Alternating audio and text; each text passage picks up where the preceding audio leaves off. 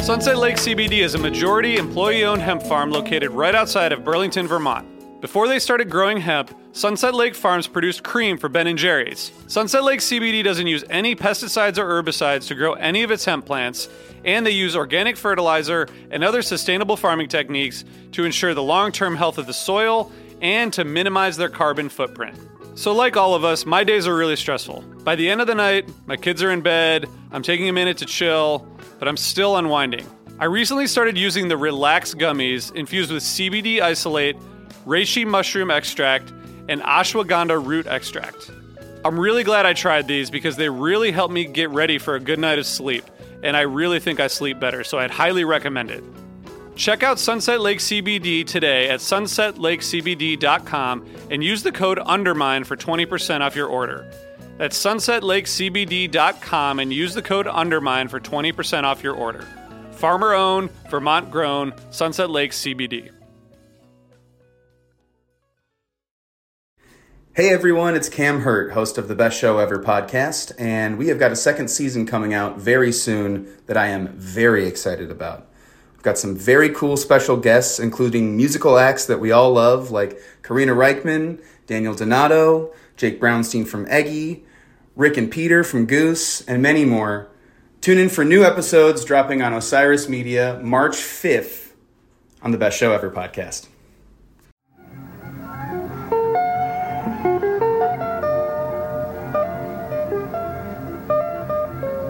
And I, I fell in love with that guitar that he was playing. It was really the most beautiful guitar that I had ever seen. And I knew it must have cost him an arm and a leg. And uh, I was just blown away all night. Tom Hazelton is one of Phish's earliest fans. He was a student at UVM in the late 80s. The guitar he was referring to is Blonde Number One. Paul Languedoc, a guitar maker from Burlington, Vermont, made it in 1987 using European hardwood, most commonly used to build cellos. Trey Anastasio would play this guitar exclusively from 1987 to 1996. And the next day, a friend of mine gave me a cassette of Junta, and I think I listened to that every day for the next couple of years. And I, I really became a, a, proselytizer for the band. And I told my friends at other colleges to check this band out. And people would come up and visit me and would go see the band. And they started a residency, kind of a residency at the front after that, a bar downtown. And they would play like three shows in a row every few months. And I think I went to all those shows. And it was a great, great time. And uh, the energy at those concerts was off the charts. The band's playing was incredibly tight. I would put in my obligatory hour every show just watching Trey play the guitar. Yeah, the band really blew me away. Welcome to the season finale of Undermine. In this episode, we're going to hear from some of the fans who caught Phish as they made the shift from a college bar band to a national touring act.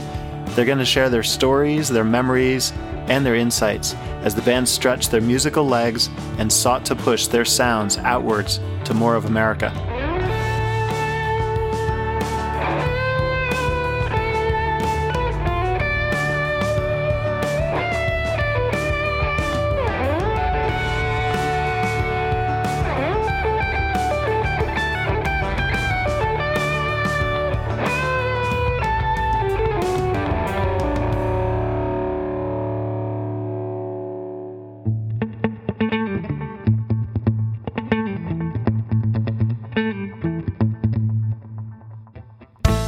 Listen to this important message from our wonderful sponsors.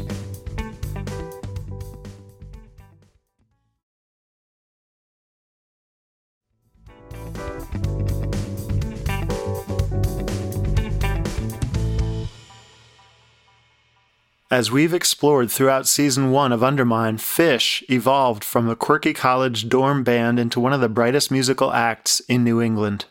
Through a dedication to their craft, a focus on exploratory and compositional songwriting, the band attracted fans who helped spread the word and introduce their music to new listeners. From the beginning, it was easy to dive all in with Phish, to become obsessed with their music, and get fully immersed in their unique sound and lyrics. No show sounded the same. Jams evolved, new songs emerged that defied explanation, and the band infused their initial history with mythology and intrigue to keep fans on their toes. Let's meet some of these fans and hear about their first Phish experiences. My name is Dan Purcell, and the first Phish show I saw was on April 20th, 1989, at uh, Amherst College at uh, Humphries house. I had a bunch of friends tell me, hey, this band is good, they're interesting, they're different, you know, you should check them out, including my roommate, who was kind of a snobby music guy like I was. And so I want to say it was a Thursday night, uh, and I had nothing better to do, as typically was the case. And so I just sort of wandered over. Apparently, there had been all these hijinks in the first set. The fire alarm had gone off, uh, and the band got interrupted. And then when they they came back, they played uh, "Fire," you know, Jimi Hendrix cover as a tribute to the the men of the fire department, the brave men who had put out the fire. Which there wasn't a fire; it was just a fire alarm. My name's Phil Bourne, and my first Phish show was in October of 1985 my friend Eugene Resnick, he uh, invited me to go see a show. Uh, I was a student at UVM, and he invited me over to Slade Hall, which was the environmental dorm at UVM at that time. I was fortunate enough to live on in Wilks on Redstone campus.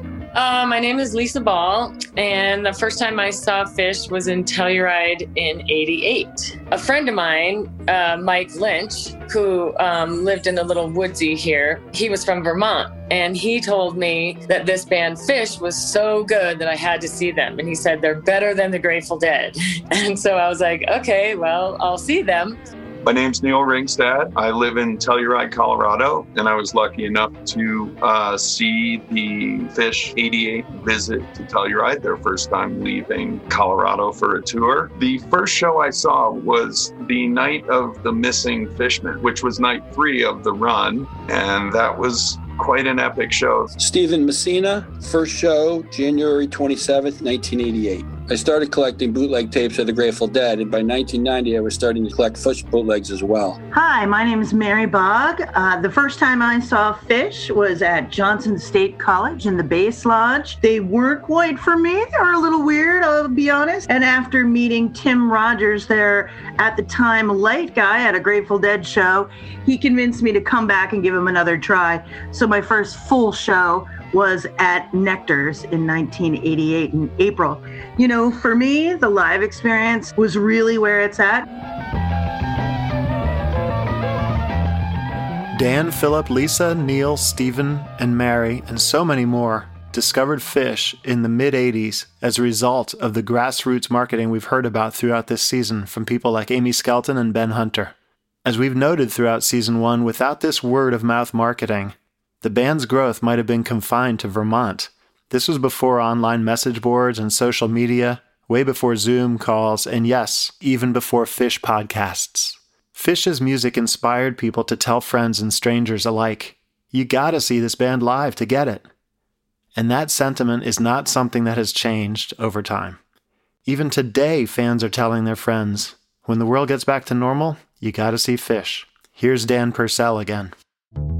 It was just this sort of frantic wall of noise and couldn't really make much of it. it. It sounded very different from sort of the music that I typically was listening to at the time. I was sort of into what they called in those days college rock, you know, sort of the precursor to alternative rock back before all the, the bands got signed. And I sort of had a very snobbish punk rock perspective, was not into hippie bands, thought the Grateful Dead was the lamest thing ever. And so it was really surprising when the second set started and I, I, just I really did engage with the music um, because it was so unlike anything else that I was listening to, and really anything else that I had heard up to that point. We got a divided sky opener, You Enjoy Myself, a very early version of Split, Open and Melt, um, and a Mike's Groove. But they also did Walk Away, uh, and at the time I was just flabbergasted by that because I viewed that as like a third tier sort of classic rock radio song that that I was surprised anybody really would bother to cover. This was sort of in the era when everybody was covering the Velvet Underground and the Stooges and trying to be very, very hip. And then uh, toward the end of the set, Fishman came out and they did Love You, the Syd Barrett song. And I just happened to be really, really into the Madcap Laughs at that point, the Syd Barrett record that that's from. Here's Lisa Ball and Neil Ringstad talking about Colorado 88. So they showed up in town. So, you know, not knowing this band at all or knowing them at all, we were all young and I we were like, okay, well, you can stay with us. So they played at the Roma and the first night I ever saw them, I fell in love with them. Their funkiness and their silliness and just their amazing music and everything about them was just so intriguing. I fell in love right away. You enjoy myself being such a funky song and then the ending of it just being so wild and awesome and just so different than anything that I had ever heard. And it really captured me as just such a unique band everybody's like, oh, you won't believe these guys. They, they sound like Zappa. So I met Trey. He was standing with Mike. And the first thing I said to him is, are you the leader of the band? Because I was really intrigued as to who would play Zappa style music. So I said, well, well, there there is no leader of the band. He said, cool. So we talked a little Zappa, and he was kind enough to play two Zappa songs for me that night. And here's Philip Bourne. What really started to draw the connection for me to Phish was the fact that they always play like a funky, whimsical, playful beat, and you can never figure out if, if, if they're for real or if they're messing around, um, if they're messing with your mind, and you were just like out on some crazy deranged limb, and they were just playing with you, or if you were part of the scene or the joke or, or what what the story was, and that whimsical, fun, playful nature that would just be inter- that is interspersed with the sheer brilliance of the musicians um, playing together is is amazing.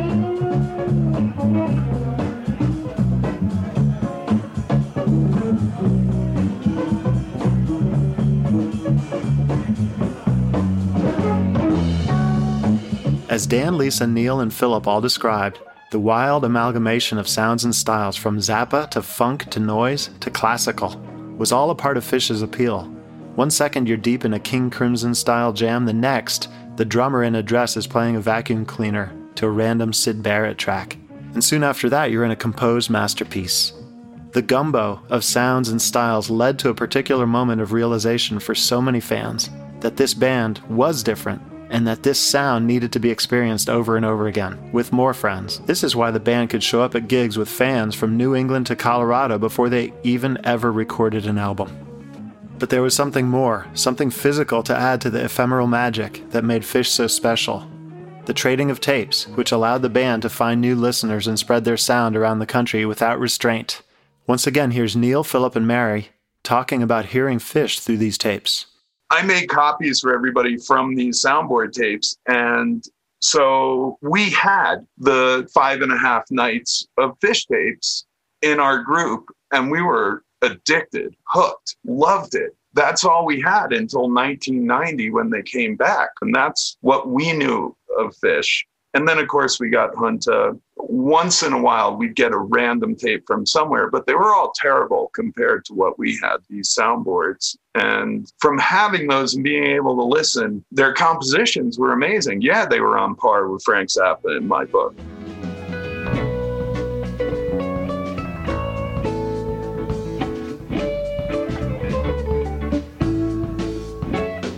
So back then, I like bootlegs and cassette tapes were pretty much what we listened to. So early tapes, Nectars, um, one from Hunts, those were probably the standouts. I'm not going to say like nothing really musically stood out except for Antelope and Lizards, which were what really pulled me into the music, the high energy. But we would listen to those tapes. Like, I mean, I had an old van and, you know, a cassette player and we just rocked those tapes and just driving around. And uh, we were talking about the band and, you know, the question always came up like what bands are going to be next, and it still comes up to this day looking for new music. And we I put out there that Phish was going to be the next Grateful Dead, huge following, people really into it. Tapes early on, there were a lot of tapes. At the time they were playing the front, there was a bartender there. His name was Pete, and he was 6'11, big tall Pete, I called him. And he would always record the shows for me. So I could always get a copy of the shows. And I still have a few of them. There was also a guy named Dave the Unit Monster. I, you know, to this day, I don't know his last name. And he would also record the shows. And, you know, you'd bring him your 90 minute or 120 minute Maxells and uh, he'd burn the tapes for you and mail them to you. So it was interesting. And there was always trades going on, you know, oh, hey, can I borrow that one to record it? And here, I'll give you this one to record. And, you know, that was how you heard Phish. And it was all live for the most part.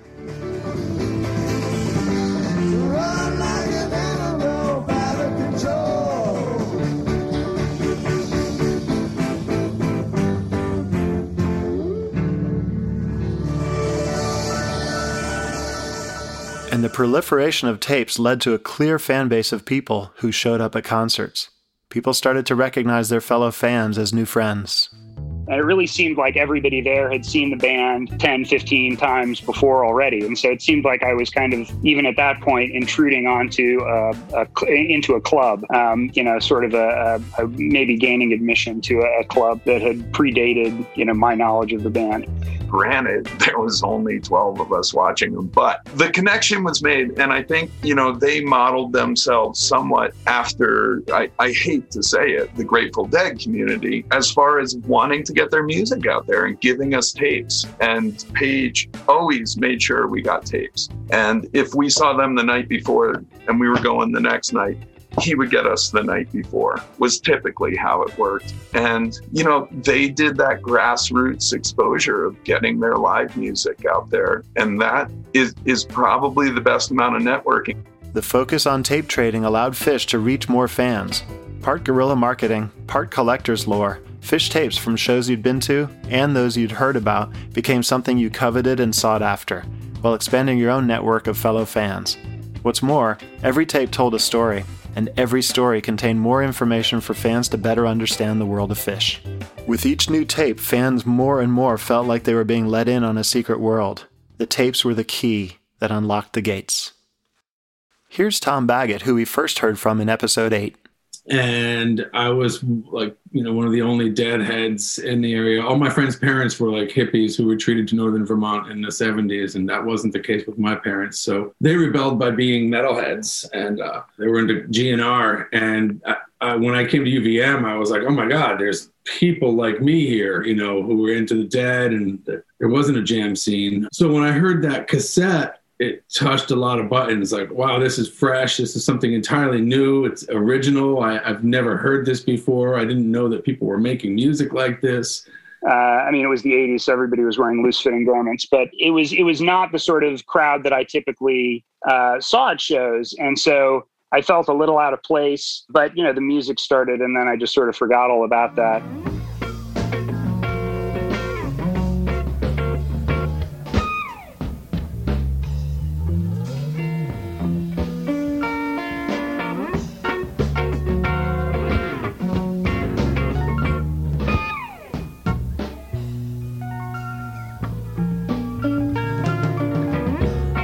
but the one thing too that I, I did notice was that it seemed like I mean this band had a, a very developed repertoire of uh, like I said and very composed songs, uh, intricate songs with a lot of parts, a lot of notes, a lot of meter changes, and the crowd was just with them every step of the way. And so unlike anything I'd ever heard and just very, very creative. There was, you know, I, I, I, stopped worrying about being an outsider or being you know out of my my comfort zone and just just sort of chilled out and enjoyed the music.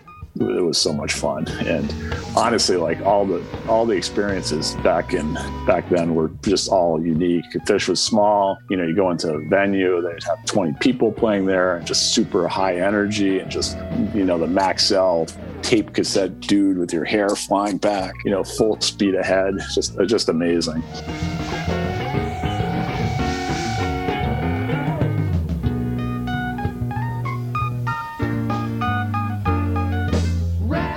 Around this time, David ZZYZX Steinberg began seeing Phish. He was known to early fans and the band as Timer because of his stopwatch and clipboard that he used to keep track of the always changing length of Phish songs and jams. Soon he was an ever present fixture on Phish Tour. Here are his initial thoughts from seeing Phish in the late 80s. The first was the very, very, very long build up the poster's name that went on for at least a minute or two. Just the name I gave you. I loved you so much. I had to name you this. When I first looked into your kitty eyes, I knew this name had to become yours. I loved you so much. No, it's not fluffy.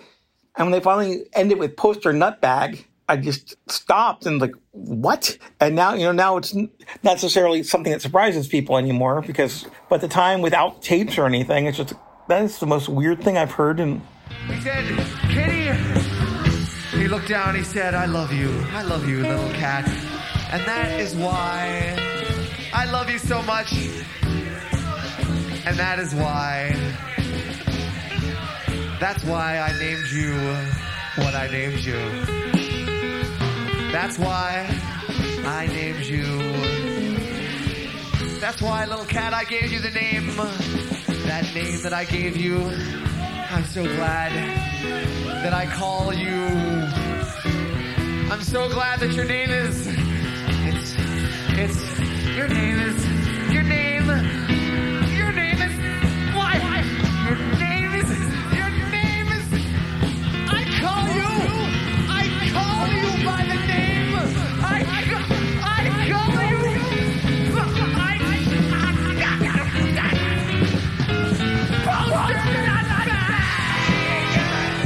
And then later um, during the narration, Trey said, and then Poster Nutbag jumped onto the white corduroy shelf, and for whatever reason, that cracked me up. And I knew in that moment, this is a band that I was going to be seeing for a long time. Philip Bourne was a UVM student in the mid 80s and saw some of Phish's earliest out of state gigs. He attended a random steakhouse gig in the backwoods of New Hampshire, organized by Amy Skelton, which we heard about in episode 1 pull into the parking lot and there's this old wooden ramshackled steak barn in the middle of the woods that's a small sign in front and a few cars in the parking lot so we roll roll into the show and there's there's probably like eight six eight other Phish bands there we all knew each other from previous shows and stuff in Vermont. So we go in and, and uh, hanging out, waiting for the band to come on. There's a little bar on one side of the room. It's an old, you know, New Hampshire restaurant on the side of a side of a highway, so nothing fancy. The uh, they decided they wanted to upgrade the, the venue, so they put in a, a bar that was uh, made out of freshly rough sawn pine logs with a still yellow tone to it. Probably five bar stools in front of the bar, and you know, a little bar behind it with maybe 20 bottles of liquor on the shelf. Then a, the band was set up in one corner of the uh, the bar. The whole place was probably I don't know 30 by 35 feet, just very small. In the steak barn, it's small town New Hampshire, so it's Saturday night, Friday night. It was like party time for the, the older jet set in the rural New Hampshire. So there's probably, I don't know, 20 people in there with their white hair and blue hair, sitting there, ma and pa, quiet, quietly enjoying their steak dinner. And uh, and they have uh, steak knives out. and They're like cutting, cutting their steak and potatoes and eating them. And uh, Phish comes on and just starts shredding, you know, David Bowie and typical show. They probably broke out of Peaches en Regalia somewhere in there after after playing, and the, the, you can just see that people's jaws are hanging down as Trey and Mike are just cranking it out. So after a while, the, the people at the bar are sitting there, and the five guys with dipping their beers start shouting out for requests um, for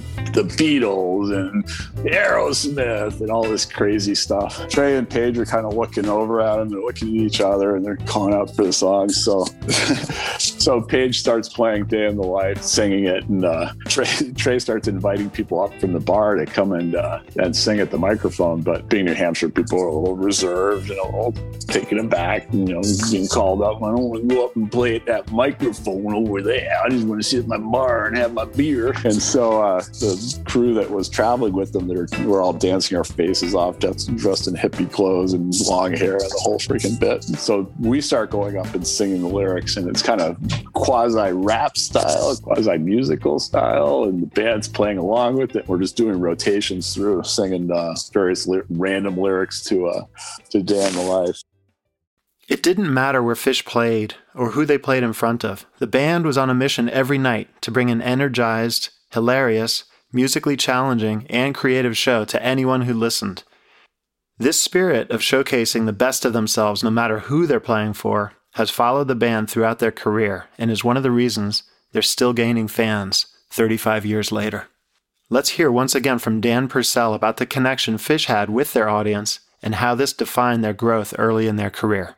The sort of spontaneity and creativity and just like not taking themselves seriously was really remarkable. I mean, again, this was a an era of bands that would not really talk to the audience or they would sort of, you know, grunt at them or insult them, maybe, you know, or, or like, you know, Fugazi used to do, they would just come out and say, We're Fugazi from Washington, DC you know, don't slam dance, and that would be it. And and you know, Phish was definitely a band that from the start had a strong connection with the audience and and just you know wanted to amuse themselves and figured that if they amused themselves, the audience would come with them. Um, so you know, they had a lot of faith in where their audience was willing to go with them, even then, because it became clear that the band just didn't give a shit. You know, I mean, they they, they were sort of weird looking guys, and Fishman was Fishman. You know, I, I don't know what he was wearing. I think it was before the dress era, but maybe he had on a different sort of dress type garment and you know horrible facial hair. And Page seemed like the normal one, and I I just imagine that everybody probably would tell him that and probably it annoyed him. You know, Trey had the full beard, um, bright, bright red beard. And, you know, they, they, just, they did not look like they were trying to impress anybody or, or um, be sort of stylish. And, and I'm sure they would laugh at the idea that anyone would think they were. And so, so eventually that just sort of became its own virtue. You know, I mean, when a band is just really sort of doing their own thing, being themselves, not worried about it, you know, there's a great virtue in that.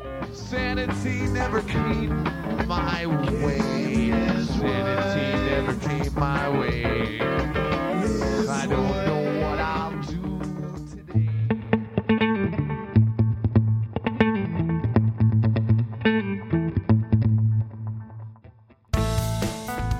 As we heard in episodes 5 and 6, Phish taking the risk to leave Vermont for Telluride had a huge impact on them from that point forward. Their music and jokes landed favorably on Western audiences, and their playing thrived. Ever since their Colorado 88 gigs, the band has viewed the state as a second home, and they've always been able to count on dedicated fans showing up to shows in the state. After a quick break, we'll hear more from the fans who were there for that first run.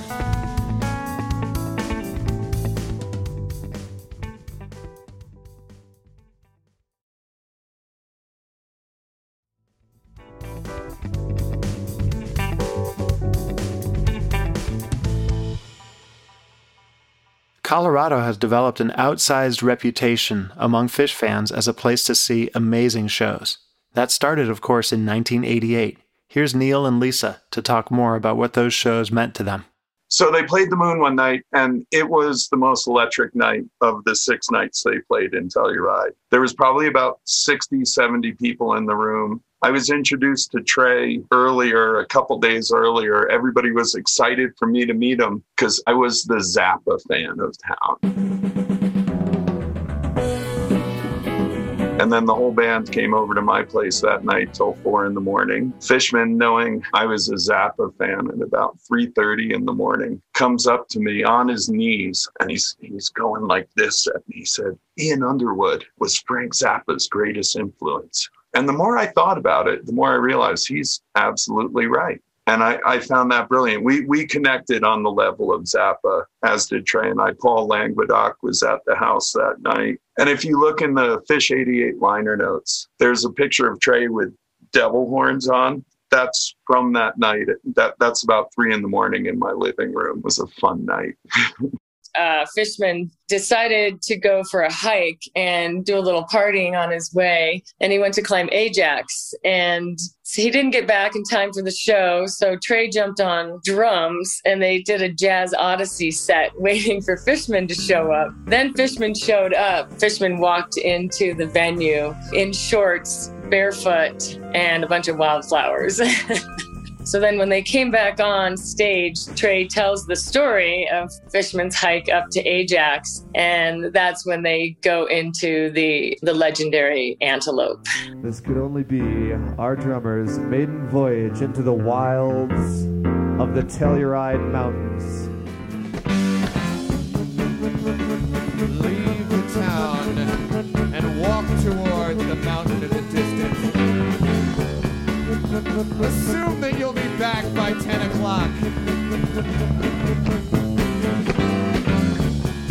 Walk farther into the distance, naively thinking that you can climb the mountain.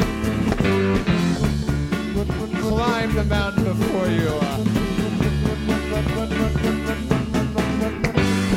Pay no heed when your two friends each eat a hit of acid. Walk over the mountain and decide that you'll cut back the long way, but haven't. You know, those times were very mellow, and there was only probably a dozen of us there anyway, so we were happy with anything we could get.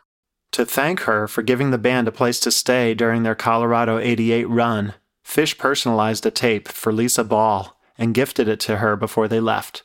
Their appreciation for all the town of Telluride stayed with the band throughout the years, and it was evident in the band's special 2010 gigs in Telluride Town Park. It's a cassette tape that just was a, a promo tape, and they each wrote their little ditty on it. And I loved that thing, you know, the moment I got it. So I memorized what it has written on it. And, you know, the things they wrote were pretty silly. Trey wrote uh, Lisa Pizza Matsatochi's Mama, which I have no idea what that even means. Mike wrote, Lisa, you're the best white volleyball player in Telluride.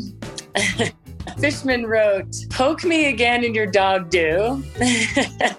and then Paige just said, Thanks for letting us stay at your house. I mean, when they came back in 2010 during soundcheck over the loudspeaker, where's Lisa? Like, they just love her. Back east, as the band continued to build off their excellent playing in 1987 and 88, fans who'd jumped on board early were noticing a band quickly on the rise. You know, for me, the live experience was really where it's at. Specifically, remember a show at Green Mountain College in Poultney, Vermont. It was freezing cold out. In between sets, we were outside and our beers were freezing in our hands. Talking with my friends, we all picked out a song that we really wanted to hear in the second set. And when they came on for the second set, one right after another. They hit every song that we wanted to hear, and it was great. And then, you know, when they played the World Trade Center in Boston for New Year's, I had had tickets to fly to the West Coast to see the Grateful Dead, and I canceled it and went to see Phish instead. And I remember there was 300 people there, and it was the biggest Phish show ever.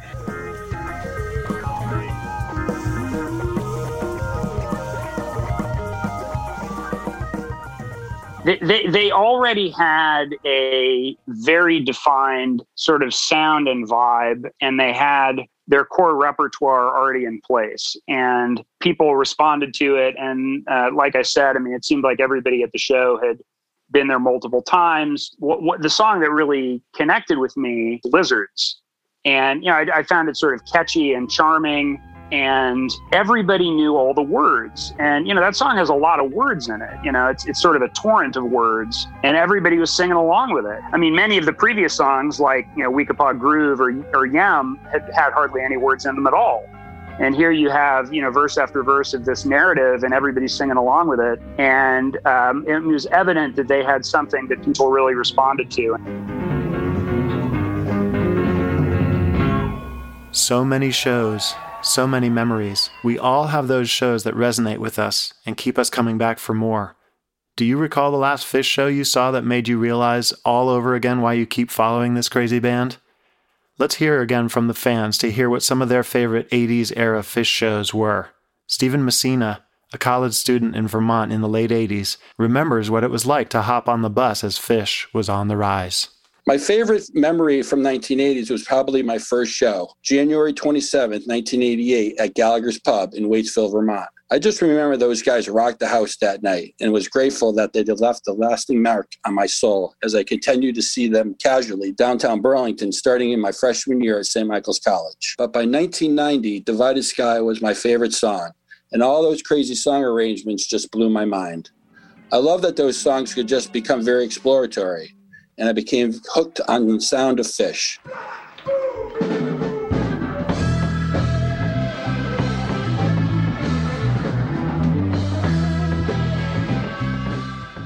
We discussed the 1986 Halloween show at Goddard College back in episode 2. As Philip Bourne tells us, the show was an early glimpse into where they'd take the special holiday gigs of the future my friend Chris Skalka and I, he called me up on telephone landline at that time and said, Hey, I'm going to see Phish. And I said, Sure. So we jumped in his VW bug and we drove, uh, drove over from Baston over to uh, to, to Goddard and Plainfield. The show was in a, a barn, older building, and probably about I don't know 100 people there or something. But the Joneses warmed up for them. At the time, I was probably more into the Grateful Dead and, and listening to their music and going to their shows. Joneses started out the show, uh, played their set. They were a great band, played great music. Phish came on after them. I have vague memories of uh, Jon Fishman coming out naked and playing the drum set for the set. Complete just wild dance party and uh, fun scene.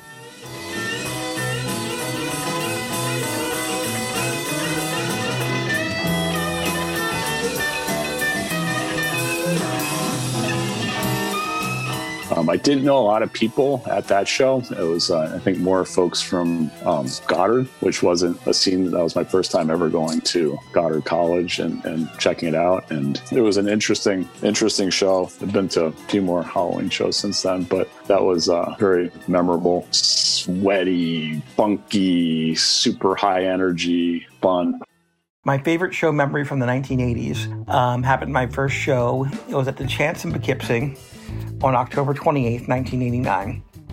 While David Steinberg now sees a majority of his shows out west, he was in New England in the late 80s, in time to catch some of the band's last gigs at venues like The Front in Burlington. I was already a little bit confused because during Forbin's, Trey um, said, Now, some of you might not know what's going on, and proceeded to tell the story of Gamehenge, which I was not able to follow at the time, but I wasn't confused at all before he told that. I just thought it was a song. And they closed the, second set with Harpua. And there are two things about it that made me realize this is a band that spoke the same kind of um, Huber language that I did. By the 1990s, Phish would become one of the most important bands of the era, redefining the way music was consumed and offering a truly alternative path for success in a music industry that was undergoing seismic shifts. But when did all these fans realize Phish was destined for something more? Let's hear again from Neil, David, Mary, Lisa, and Stephen for final thoughts on what it was like to experience Phish on the cusp of greatness. Oh no, we were we were addicted. We we knew they were going places. Town was into it, and that's of course the night they walked the piano across the street and then walked it back. The thing I remember the most is number one, they were our friends. They were interacting with the audience throughout the show, which you can hear from the tapes. They could talk to all of us. I think it gave them a sense of freedom, independence, and intelligence in booking shows. they were promised this Colorado rock and roll tour by Warren Stickney, and uh, it was all bullshit. But they, wing and a prayer, they've talked about it that they sat around the night before, like, I don't know. And they're like, fuck it, let's go. So I think it allowed them to branch out and know that they were okay going to new places almost instantaneously at my first show. Already I was making jokes at that very first night of, I need to see this band a lot because when they make it big, I'll be able to say I saw them back when. By the middle of 90 and 91, I was taking set lists and keeping a set list notebook because I knew no one else was doing that then, and those notes would be important down the road. So pretty much about halfway through the first show or so, I had a feeling like that they were going to be huge one day. They just had whatever it was. I mean, the, not just the music, not just the personalities, or just with the sense that this was going to work. And at least this one time I was right.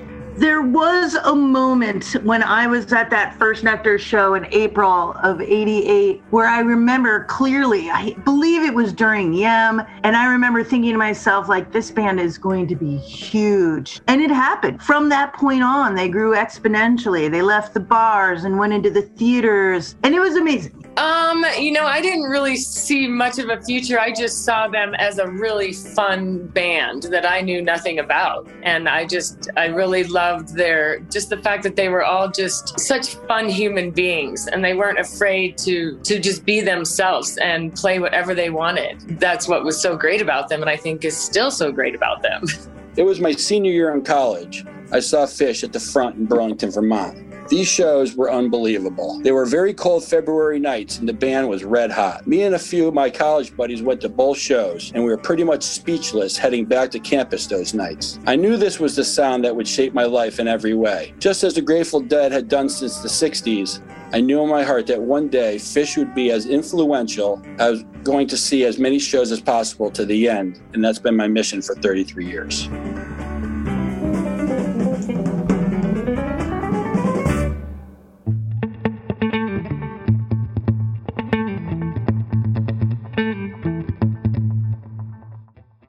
As Phish made the leap from college bar band to national touring act, which so many bands hope to make, they expanded their internal family, bringing on Chris Kuroda as their permanent lighting director and Paul Languedoc as their front of house sound engineer. Both would be considered extended members of the band throughout their careers with Phish. They impacted the band's visual and audio production, which helped to make the shows some of the most captivating in modern rock throughout the 90s and beyond. After a quick break, we'll hear from Paul Languedoc about crafting Trey's guitars and taking on the role of sound engineer for the band in the late 80s.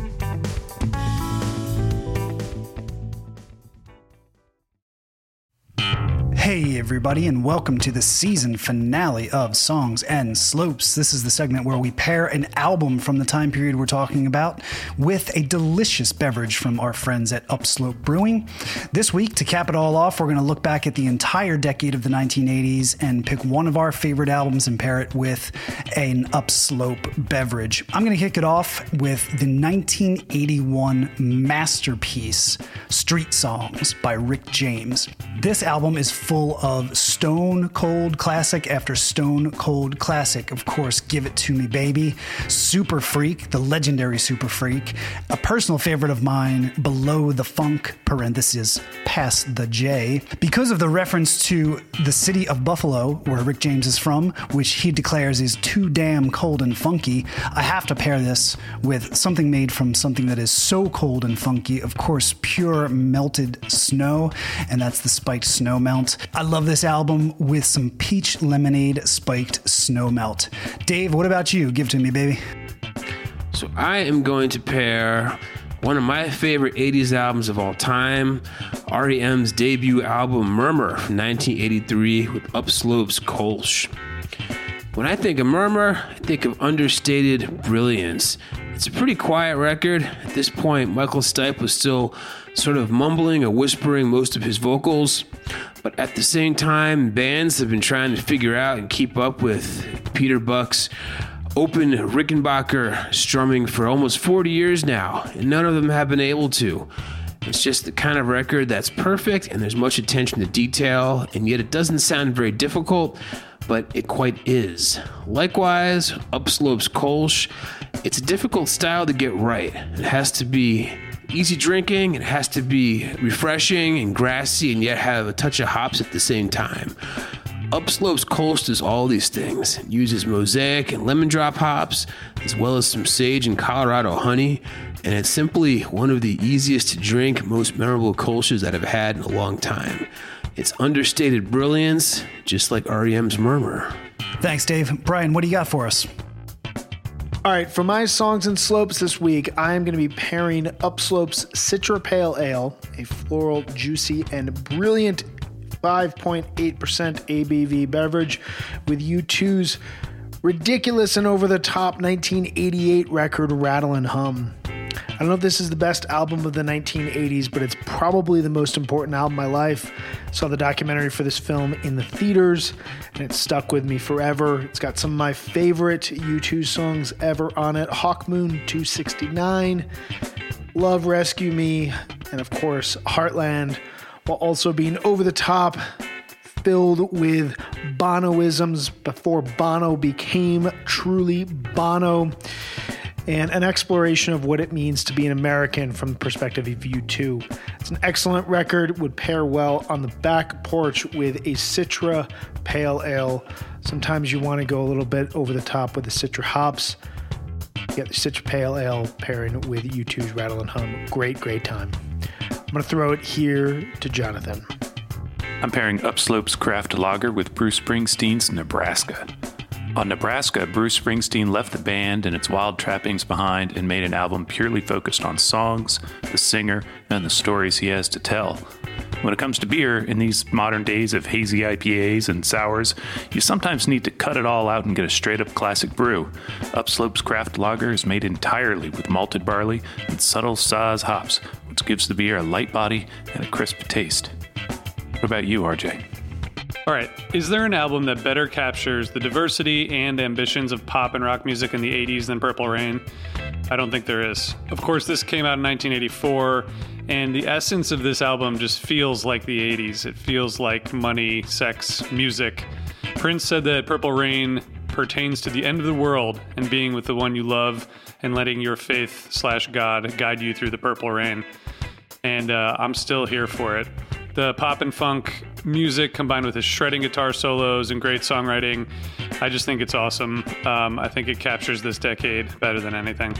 And while I'm listening, I'm drinking a passion fruit and mango spiked snow melt. It tastes like purple rain. And although we know Phish didn't debut Purple Rain until summer of 1993, it obviously had an influence on them. So, dearly beloved, thanks for tuning in to Songs and Slopes, and thanks to Upslope Brewing for all the support.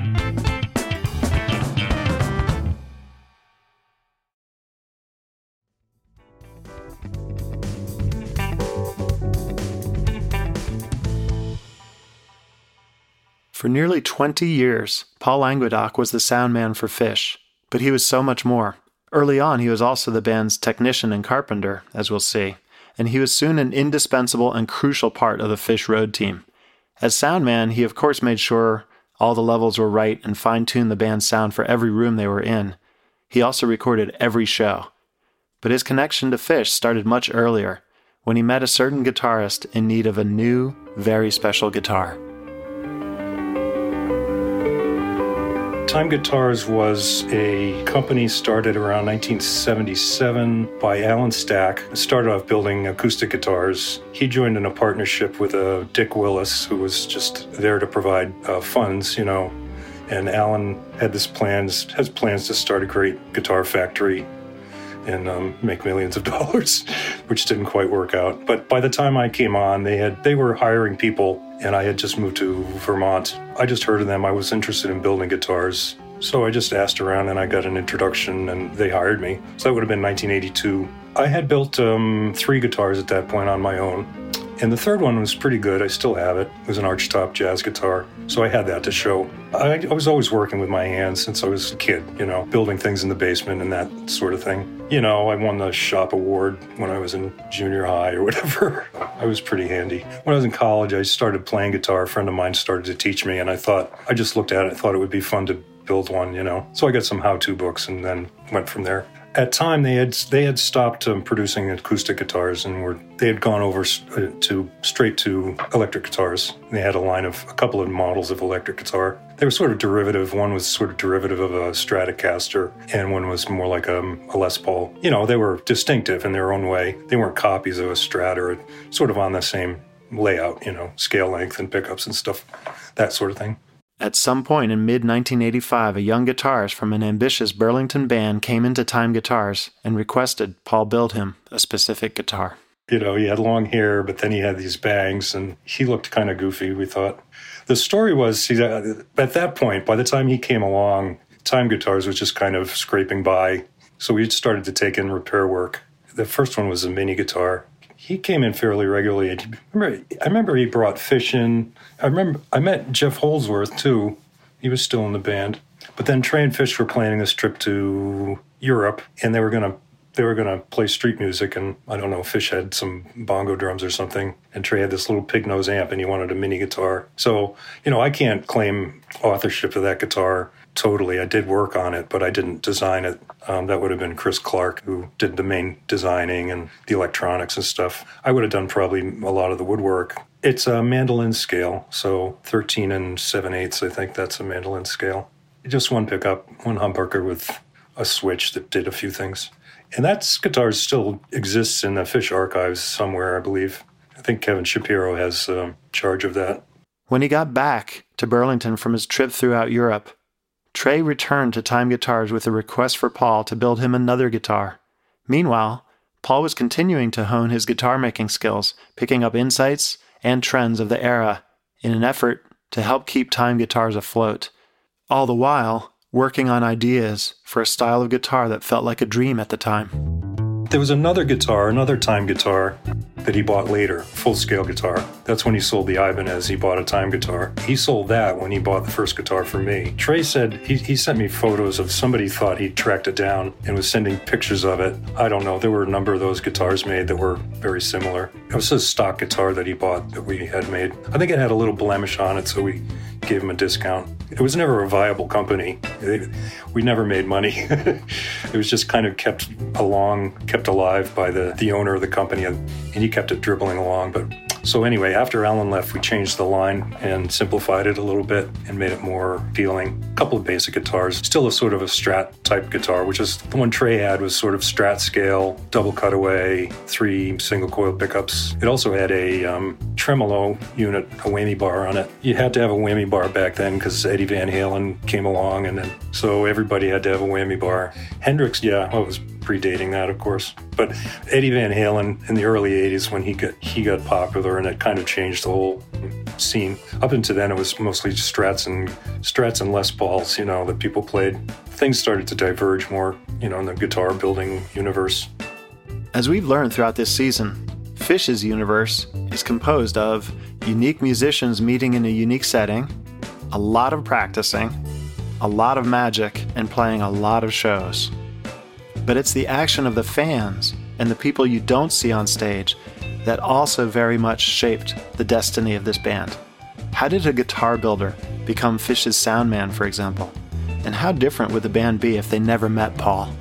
time closed and then i was i made a move to move back to massachusetts north shore but after being there a week or two i decided i wanted to be in burlington and at that point tim who was a musician too he was actually living in a house with trey and trey's girlfriend and so when I moved back to Burlington, I was actually sleeping on his couch looking for an apartment. That's actually how I became this their sound man, quote unquote, because um, I was out whatever, searching for an apartment. I came back one day and the band was actually rehearsing in the house, and I just stuck my head in and said hi. And um, they apparently were in a discussion about getting a sound engineer instead of just picking up whoever was at the club because they were playing out, you, know, a little bit. And I stuck my head in, and Trey Trey looked at me and said, "Let's get Paul to do it."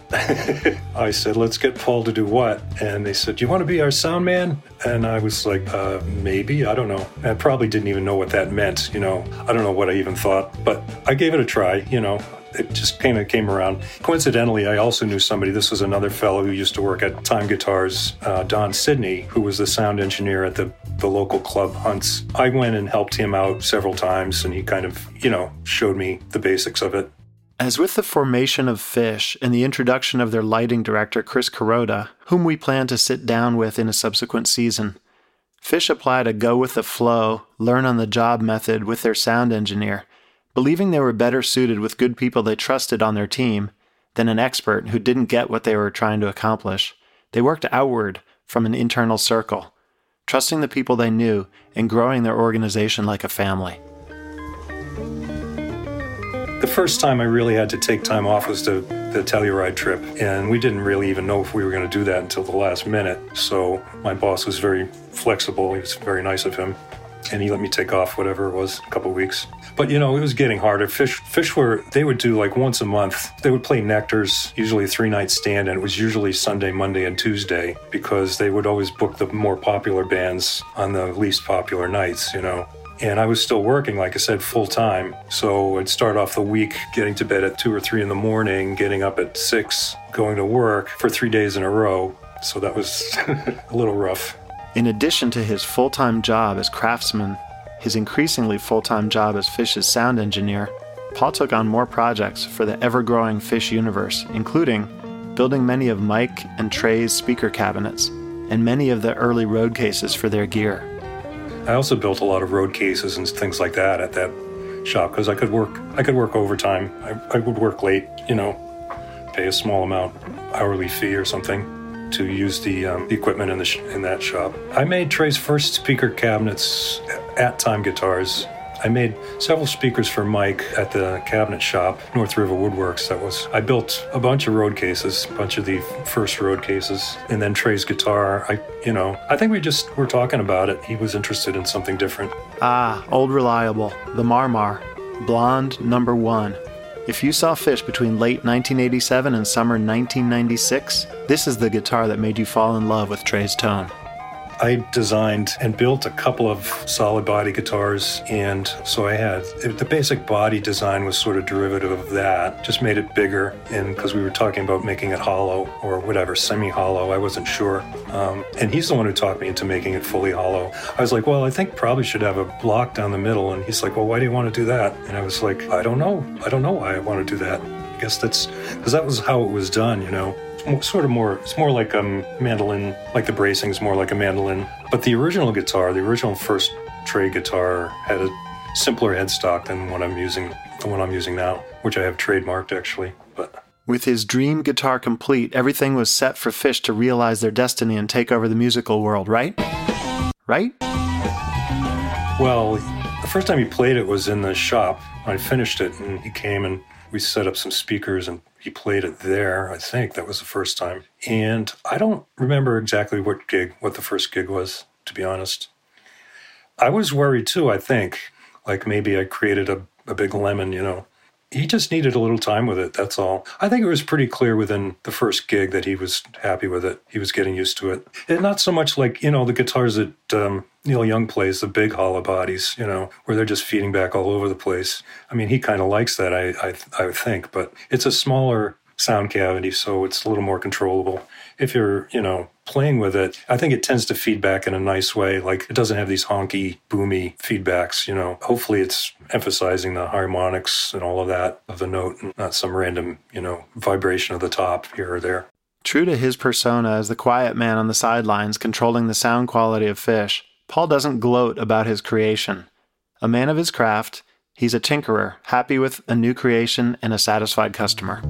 With modesty or whatever, with humility, I had my hands all over everything. I mean, there were all of these, you know, in the early days, I built almost all of the road cases and some some of the speakers and all, you know, put together whatever equipment we had, you know. But it was just because we needed stuff and they were didn't have big budget and I worked cheap, I guess. Or, you know, at the time when he when he got that first guitar, probably fall of 1987 or so, you know, like I said, they were playing out, but mostly local, a few times a month. We might make some foray into some college or something. And like I said, I, I was still working full time until 1989, so another two, three years. We weren't making enough money to really live on. Plus, they were still in college. So we really didn't start hitting the road in any big way until 1988, 89. In 1988, the shop that I was working in actually closed because there was this stock market crash in the fall of 1988 and that affected our business. And that they went out of business. And I actually took a job in another cabinet shop for another six months or so. I didn't really like that job, and it was finally like just about in the like the spring or so of 1989. It was just about viable that we could uh, actually survive on take from the gigs. You know what I mean? Around this time, Phish was bringing on Ben Hunter and John Paluska to manage their day-to-day operations, and Paul was taking on another project building Mike Gordon's bass that he'd play through 1996 as well.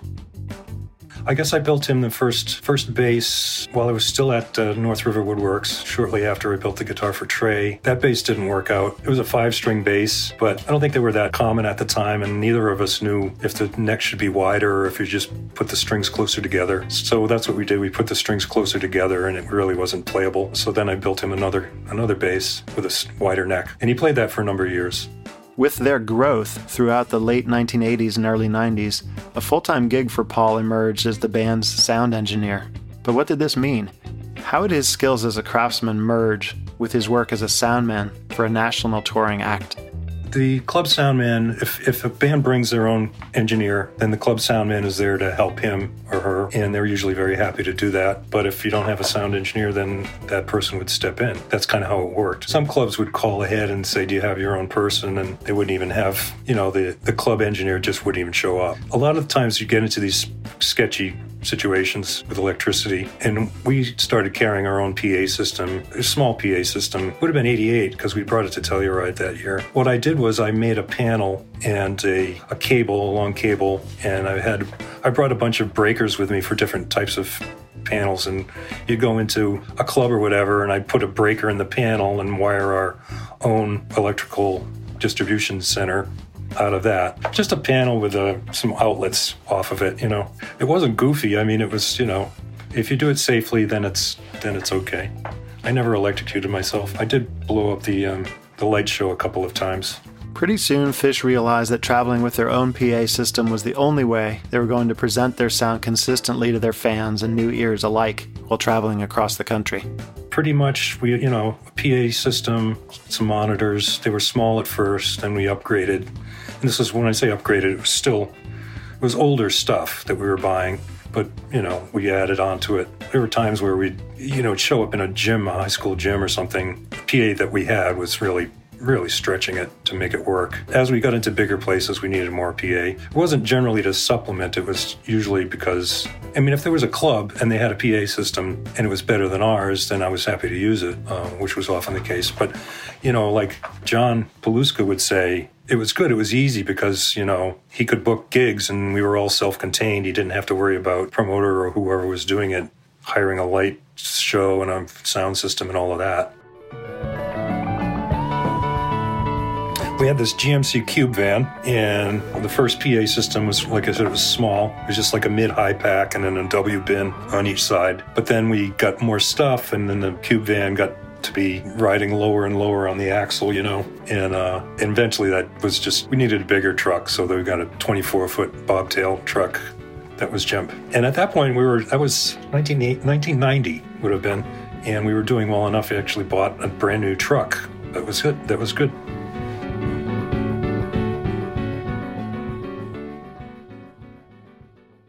Paul Languedoc's final show as Phish's soundman was August 15, 2004. As the band ended that chapter, Paul transitioned to building guitars full time. Looking back on his life and career as Phish's soundman for over a decade, he's blown away by the path his life took. Well, I had the advantage of working for the same band for that many years, you know, so it was an ongoing experiment. And I could try one thing one night and the next night I go, well, that didn't work. Let's do this, you know? So it wouldn't have been a career choice that I had in my head when I was in college, say. It wasn't like something that I, you know, thought about doing. I mean, I just did it as a lark, you know, at, at the, at, at the beginning. And it wasn't my full time job for, for a number of years, really. But yeah, I mean, I, I don't know. I think if you're doing sound for the same band for that long, you really have to be pretty dumb not to be, get it dialed in at some point. Walking across the lawn, lawn, lawn, lawn, lawn, lawn, lawn. Walking across the lawn, lawn, lawn, lawn, lawn, lawn, lawn. Paul's experience of falling into the world of Phish for decades, that's a feeling that many of us share. As we've explored during this episode and in this season of Undermine, most people who fell into the world of Phish weren't looking for Phish, but for a variety of reasons, all of us, in one way or another, got caught up in the magic and swept into the vortex of following Phish on the road. We know that the Phish shows of 1983 through 1986 showcased the foundation of the band's boundless creativity and endless desire to experiment. Their earliest compositions prove their desire to break from the norms of music at the time and try to communicate with their own unique voices. They unintentionally crafted a mythology which drew their fans in further. They pushed themselves to transcend their influences. They never took no for an answer and did everything they possibly could to showcase their sound and ideas in front of more and more people. The stories you heard in this episode from fans, as well as one of their core crew members, comprises a rock history like no other. How did a college band from a small city not known for its music scene become the most popular band in New England by the end of the 1980s? How did this band find themselves poised for national touring success throughout the 90s and beyond? How is it that we find ourselves talking about this band decades into their career while still discovering more about them? How is it that all of us collectively sit on the edge of our seats waiting for the next time we can hear, breathe, and feel Phish? We at Undermine are going to keep digging until we find the answer.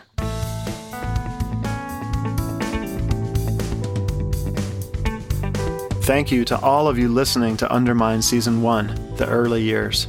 It's been an incredible joy for us to bring this show to you over the last 10 weeks, and we're so excited for where this show is going in subsequent seasons. In the same way that Phish couldn't have built their career without their audience, we couldn't have made this show without you, our listeners. Thanks to everyone who has listened, commented, shared, and written us about the show. We are grateful for all of you. In season two of Undermine, we're going to shift gears a bit and turn our focus to you, the listener. We will explore the Phish community in depth and try and better understand who we all are, why we're all here, and what role we've played in the growth and development of Phish over the last four decades. We'll tell stories about the experience of being part of this community, talking to lots of different fans. We'll dive into subcultures within the scene and aim to better understand what makes the Phish community so unique and why the energy around Phish has only intensified throughout their career. We hope you join us for season two of Undermine coming summer 2021.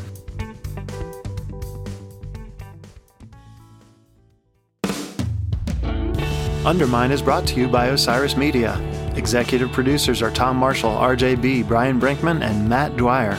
Produced and edited by Brian Brinkman. Mixed and mastered by Matt Dwyer. Co hosted by David Goldstein, Jonathan Hart, and Brad TenBrook.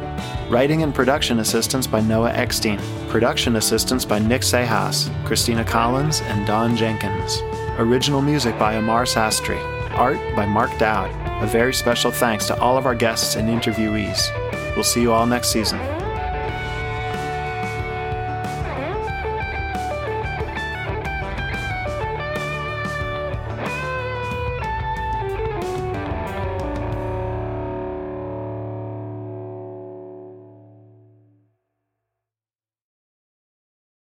One Hit Thunder is a podcast where we both celebrate and have a good laugh about bands and artists that had just one hit that we all know.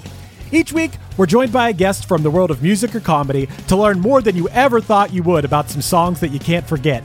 And we decide if they brought the one hit thunder or were nothing more than a one hit blunder. Look, if you listen to the show, you're probably going to laugh, and I guarantee you're going to crush next time the bar has music trivia. Tag Team, Jane Child, Meredith Brooks, Looking Glass, Shawn Mullins, Eiffel 65, EMF, Crash Test Dummies, Crazy Town, Chumbawamba. We have hundreds of episodes in our back catalog and a new episode each week, so pass the Dutchie, make sure you're connected, and subscribe to One Hit Thunder wherever you get your pods. Hey there, I am Johnny Christ from Avenged Sevenfold, and I've got a podcast called Drinks with Johnny you're going to want to check out. I sit down with a bunch of different people from all different walks of life, from professional wrestlers to actors, comedians, fighters, musicians, everything in between. I'm just looking to make some friends and have a good time doing it. So if that sounds like something you're into, go check out Drinks with Johnny, streaming everywhere now.